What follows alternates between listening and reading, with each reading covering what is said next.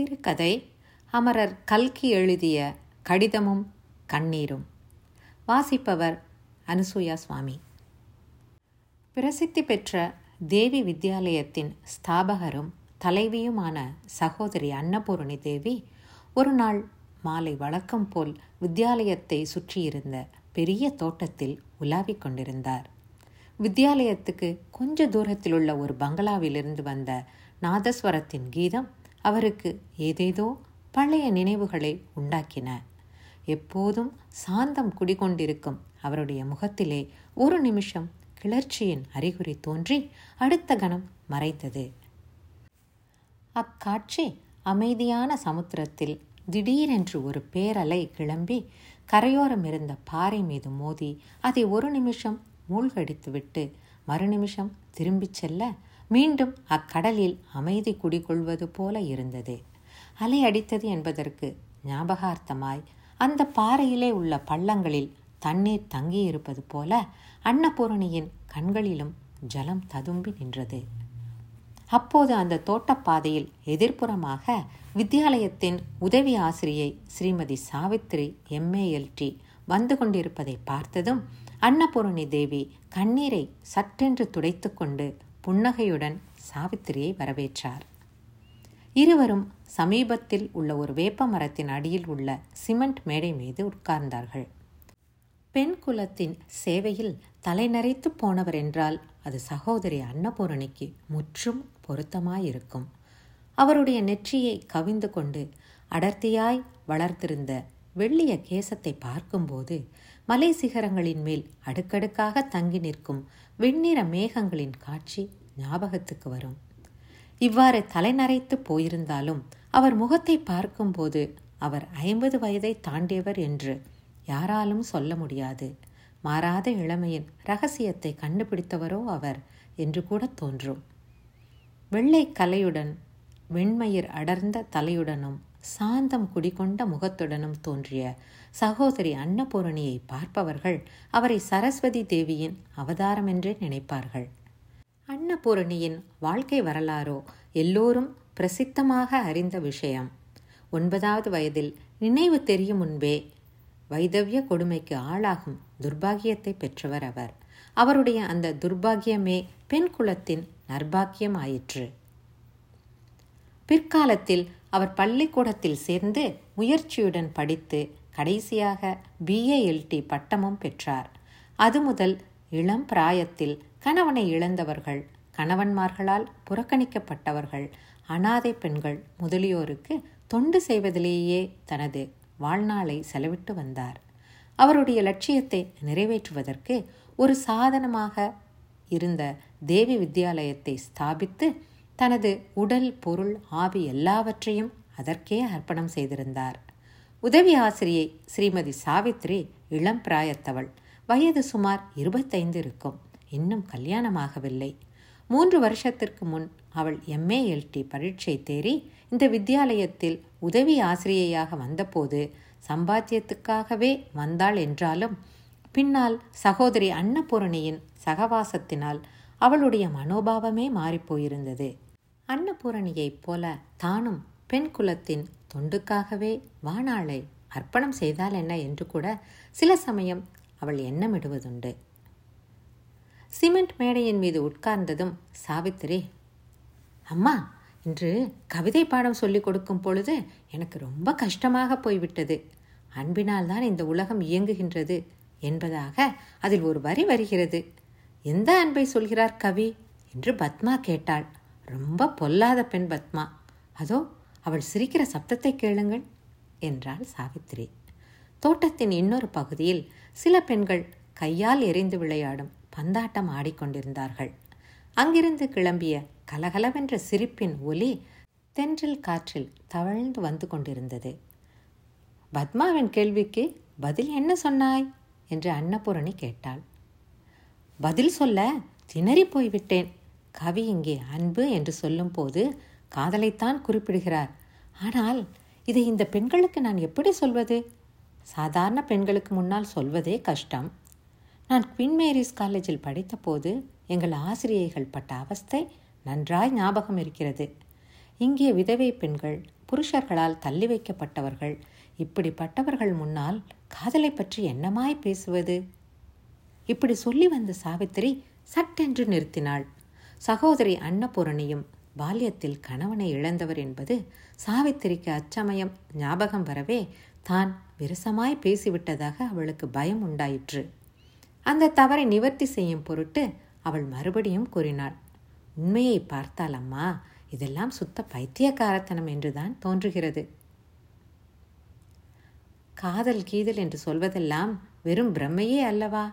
வேலையில்லாத கவிகளின் வீண் மனோராஜ்யத்தை தவிர வேறொன்றும் இல்லை அப்போது அன்னபூரணி அப்படியா சமாச்சாரம்? எல்லாம் பிரம்மைதானா? ரொம்ப சரி.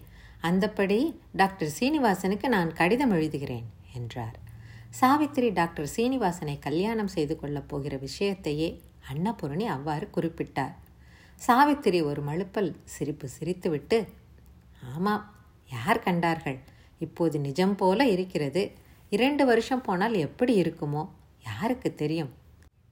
அது போனால் போகட்டும் அம்மா. உலகத்தில் சிறந்த காரியங்கள் எல்லாம் காதலினால் தான் நடக்கிறது என்று இந்த கவி சொல்வது அபத்தந்தானே? அது எப்படி சரியாகும்? இருபத்தைந்து வருஷ காலமாக நடந்து வரும் இந்த தேவி வித்யாலயத்தையே எடுத்துக்கொள்ளலாம் கன்னியாகுமரியிலிருந்து ஹிமாலயம் வரையில் இந்த ஸ்தாபனத்தை புகழாதவர்கள் இல்லை. தங்களுடைய சேவையை பாராட்டாதவர்களும் இல்லை. இந்த சேவாலயத்தின் விஷயத்தில் கவி சொல்வது எப்படி பொருந்தும்? என்றாள். சாவித்ரி உலகத்திலே நடக்கும் மற்ற சிறந்த காரியங்களை பற்றி எனக்கு தெரியாது. கவி சொல்வது அவற்றுக்கெல்லாம் பொருந்துமோ என்னவோ அறியேன். ஆனால் என்னுடைய சேவையை ஒரு பெரிய காரியமாய் கருதும் பட்சத்தில் கவி சொல்வது அதற்கு முற்றிலும் பொருந்தும். என்னுடைய முயற்சிகளுக்கெல்லாம் மூல காரணம் அன்புதான்.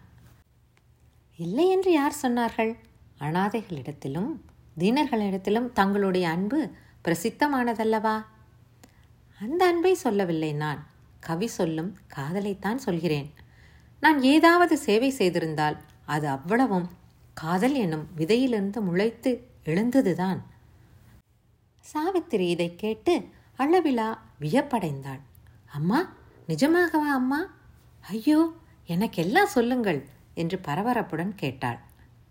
அன்னபூரணி சொல்கிறார் அதோ அந்த கல்யாண வீட்டிலிருந்து மேலச்சத்தம் காற்றில் மிதந்து வருகிறதே.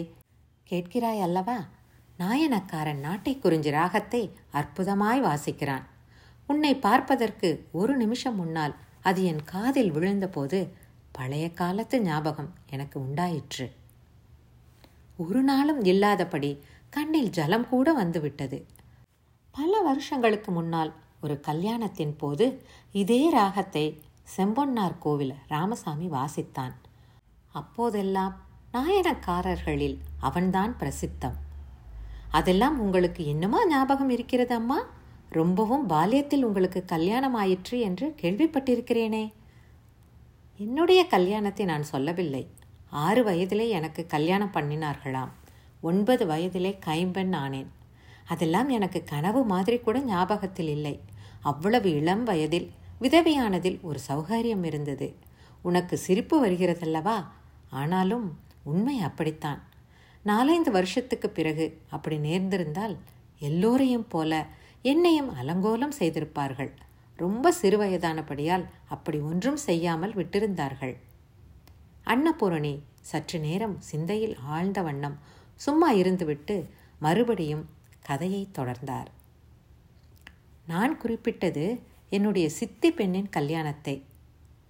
அம்புஜம் எனக்கு இரண்டு வயது சின்னவள். அவளுக்கு கல்யாணமான போது எனக்கு பதினாறு வயது இருக்கும். அம்புஜம் என்னிடம் உயிராயிருந்தாள். நான் கைம்பெண் ஆனதிலிருந்து என் சித்தியின் வீட்டிலேயே வளர்ந்து வந்தேன். என்னுடைய துர்கதியை எண்ணி அந்த வீட்டில் எல்லோரும் என்னிடம் மிகவும் பிரியமாய் இருந்தார்கள் நான் வைத்ததே சட்டமாய் எல்லாம் நடந்து வந்தது. அம்புஜத்துக்கு கல்யாணம் நிச்சயமானது போது என் இஷ்டப்படிதான் எல்லா ஏற்பாடுகளும் நடந்தன. மாப்பிள்ளைக்கு என்ன வேஷ்டி வாங்குவது? மேளக்காரன் யாரை அமர்த்துவது? நாலாம் நாள் விருந்துக்கு என்ன பட்சணம் போடுவது? என்பது முதல் எல்லாம் நான் தான் தீர்மானித்தேன். கல்யாணத்துக்கு முதல் நாள் ராத்திரி மாப்பிள்ளை அழைத்த பிறகு நிச்சயதார்த்தம் நடந்தது. பெண் வீட்டு ஸ்திரீகளுடன் நானும் கூடத்தில் நின்று கொண்டிருந்தேன். மனையில் உட்கார்ந்திருந்த அம்புஜத்தின் தலையிலிருந்து கல்லிழைத்த திருகுப்பூ கலன்று விழுந்துவிடும் போல இருந்தது. நான் அவள் அருகில் போய் அதை சரியாய் திருகினேன். அப்படி திருகிவிட்டு தலையை நிமிர்ந்த போது மாப்பிள்ளைக்கு அருகில் உட்கார்ந்திருந்த ஒரு இளைஞர் என்னை உற்று நோக்குவதைக் கண்டேன். அந்த கணத்தில் என் தேகமெல்லாம் பதறிற்று. தலை சுழன்றது. ஸ்மரணை இழந்து கீழே விழுந்து விடுவேனோ என்று பயந்து போனேன். பகவான் அருளால் அப்படி ஒன்றும் நேரவில்லை. அவருடைய முகத்தை மறுபடி பார்க்க வேண்டும் என்ற ஆவல் என் மனதில் பொங்கி எழுந்தது. அப்படி ஒரு ஆசை இருக்கக்கூடும் என்றே நான் கனவிலும் கருதியதில்லை. எவ்வளவோ மனதை அடக்கி அடக்கி பார்த்தேன். பல்லை கடித்து கொண்டு பார்த்தேன்.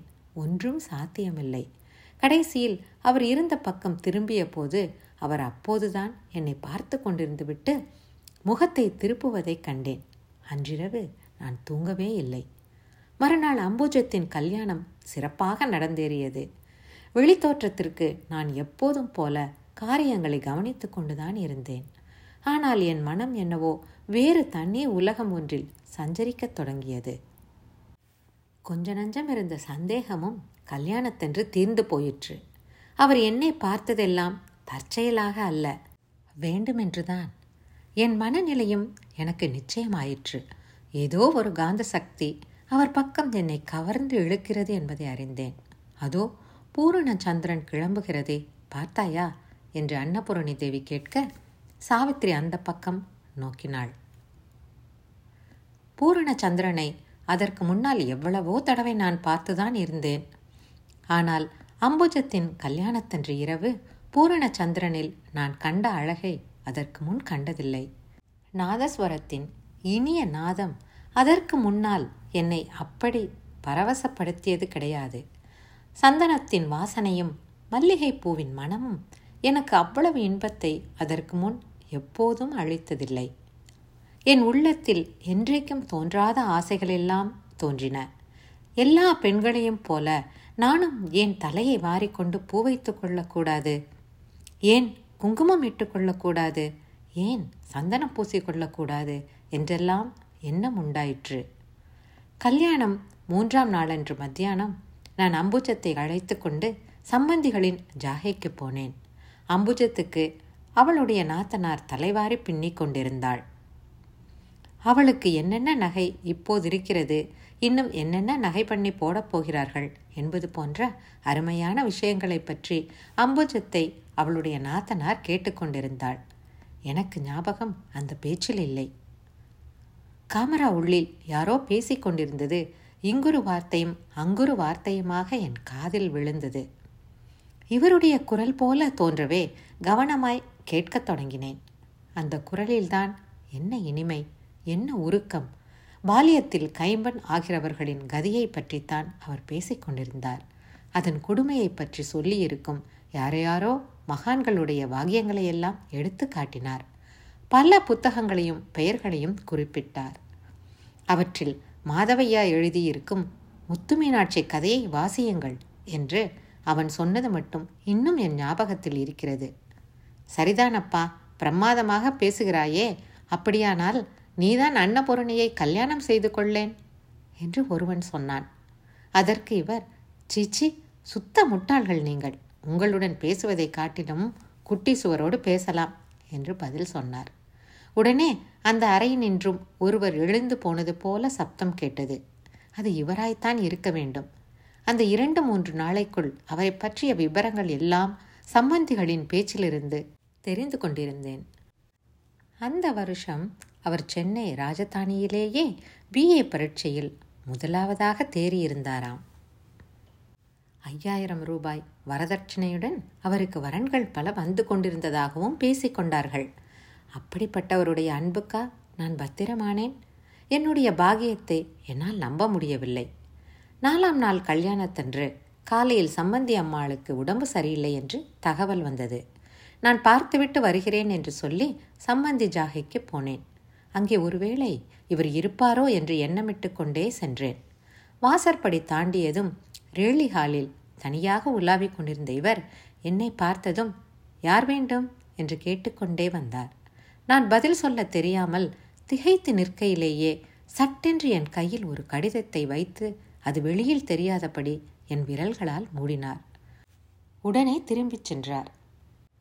புயல் காற்றிலே இலைகள் ஆடுவது போல என் உடம்பு நடுங்கிற்று. ஆனாலும் நான் மிகுந்த மனோதிடத்துடன் அந்த கடிதத்தை என் இருதயத்தின் அருகில் பத்திரமாய் வைத்து கொண்டேன். பிறகு உள்ளே போனேன். சம்பந்தி அம்மாளுடன் பேசும்போதெல்லாம் என் புத்தி என் வசம் இல்லை. அந்த அம்மாள் என்னை உற்று பார்த்துவிட்டு எனக்கென்ன உடம்பு என்று கேட்கிறாயே? உனக்கு என்னடி அம்மா உடம்பு? கண்ணும் முகமும் நன்றாயில்லையே என்று கேட்டாள். ஆமாம் எனக்கு கூட திடீரென்று தலையை வலிக்கிறது என்று சொல்லிவிட்டு வீடு திரும்பினேன். உடனே உள்ளறை ஒன்றில் பாயை விரித்து படுத்து கொண்டேன். கேட்பவர்களுக்கு உடம்பு சரியில்லை என்று சொல்லிவிட்டு விம்மி விம்மி அழுது கொண்டிருந்தேன். அதற்கு பிறகு அவரை என் உள்ளத்தை கவர்ந்த தெய்வத்தை நான் பார்க்கவே இல்லை. ஐயோ ஏன் அம்மா அப்படி? அந்த கடிதத்தில் என்னதான் எழுதியிருந்தது? கடிதத்திலா? என்னிடத்தில் அவருக்கு இருந்த ஆசை அவ்வளவையும் அதில் கொட்டியிருந்தார். எனக்காக எந்தவித தியாகமும் செய்ய தயாராயிருப்பதாயும் உலகம் முழுவதையும் எதிர்த்து நிற்க துணிந்திருப்பதாயும் எழுதியிருந்தார். ஆனால் என்னை வற்புறுத்தவோ கட்டாயப்படுத்தவோ விரும்பவில்லை என்றும் அவரிடம் எனக்கும் அன்பிருந்து சமூகத்தின் ஏளனத்துக்கெல்லாம் துணிவதற்கு தைரியம் இருந்தால் அன்று சாயங்காலம் நலங்கின் போதாவது ஊர்வலத்தின் போதாவது நான் கையில் ஒரு மல்லிகை பூவை வைத்துக்கொண்டு இருக்க வேண்டுமென்றும் அந்த அடையாளத்தை கண்டதும் தாம் வேண்டிய ஏற்பாடு செய்வதாகவும் எழுதியிருந்தார். அப்படியானால் நீங்கள் ஏன் அழுது கொண்டிருந்தீர்கள் அம்மா? அவர் சொன்னபடி செய்தீர்கள் அல்லவா பாவி நான் அப்படி செய்யவில்லை. போதாததற்கு உள்ளே போய் படுத்து அழுது கொண்டிருக்கவே தம் பேரில் எனக்கு இஷ்டமில்லை என்றும் என்னுடைய மனத்தை தாம் புண்படுத்தி விட்டதாகவும் அவர் எண்ணியிருக்க வேண்டும். இவ்வாறு என் வாழ்க்கையின் நாலு நாள் இன்பக் கனவு முடிவு பெற்றது. ஆமாம் அம்மா. ஆனால் நீங்கள் ஏன் அவர் சொன்னபடி செய்யவில்லை? எனக்கு புரியவில்லையே. அந்த காரணத்தை இப்போது சொல்லவும் எனக்கு வெட்கமாயிருக்கிறது சாவித்திரி. அவருடைய கடிதத்தை அன்றைய தினம் நான் படிக்கவில்லை. ஒரு வருஷத்திற்கு பிற்பாடுதான் அதை நான் படித்தேன்.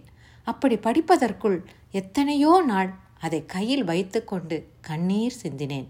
கடைசியில் அதை நான் படித்தபோது அதில் பாதிக்கு மேல் கண்ணீரால் மறைந்து போயிருந்தது. அம்மா என்ன சொல்கிறீர்கள்? தங்களுக்கு அப்போது ஆமாம் சாவித்திரி.